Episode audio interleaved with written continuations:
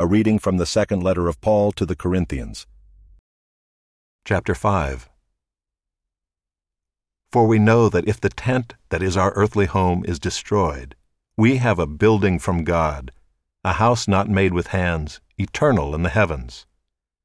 For in this tent we groan, longing to put on our heavenly dwelling, if indeed by putting it on we may not be found naked. For while we are still in this tent, we groan, being burdened, not that we would be unclothed, but that we would be further clothed, so that what is mortal may be swallowed up by life. He who has prepared us for this very thing is God, who has given us the Spirit as a guarantee. So we are always of good courage. We know that while we are at home in the body, we are away from the Lord, for we walk by faith, not by sight. Yes, we are of good courage, and we would rather be away from the body and at home with the Lord. So whether we are at home or away, we make it our aim to please Him. For we must all appear before the judgment seat of Christ, so that each one may receive what is due for what he has done in the body, whether good or evil. Therefore, knowing the fear of the Lord, we persuade others. But what we are is known to God, and I hope it is known also to your conscience. We are not commending ourselves to you again, but giving you cause to boast about us, so that you may be able to answer those who boast about outward appearance and not about what is in the heart. For if we are beside ourselves, it is for God. If we are in our right mind, it is for you. For the love of Christ controls us, because we have concluded this, that one has died for all, therefore all have died.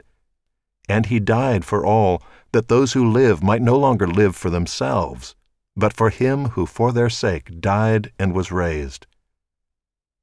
From now on, therefore, we regard no one according to the flesh.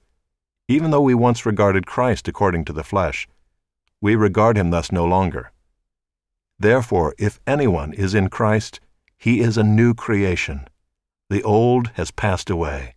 Behold, the new has come. All this is from God, who through Christ reconciled us to himself and gave us the ministry of reconciliation. That is, in Christ, God was reconciling the world to himself, not counting their trespasses against them, and entrusting to us the message of reconciliation. Therefore we are ambassadors for Christ, God making his appeal through us. We implore you on behalf of Christ, be reconciled to God. For our sake he made him to be sin who knew no sin, so that in him we might become the righteousness of God. Working together with him, then, we appeal to you not to receive the grace of God in vain, for he says, "In a favorable time I listened to you, and in a day of salvation I have helped you." Behold, now is the favorable time.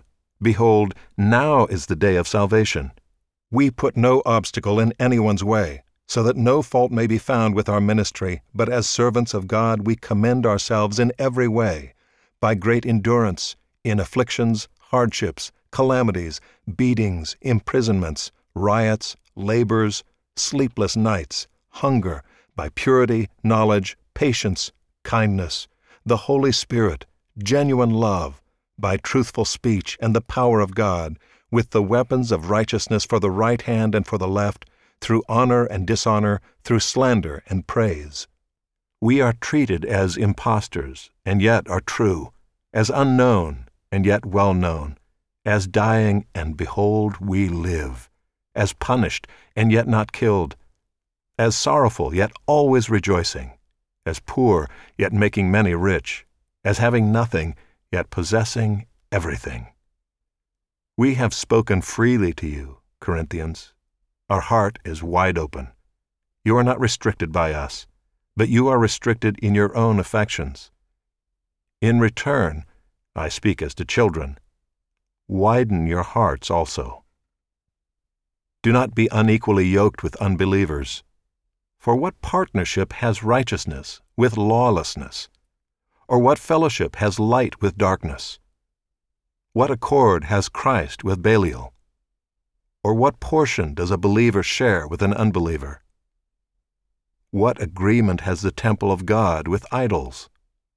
For we are the temple of the living God, as God said, I will make my dwelling among them and walk among them, and I will be their God, and they shall be my people. Therefore go out from their midst and be separate from them, says the Lord, and touch no unclean thing.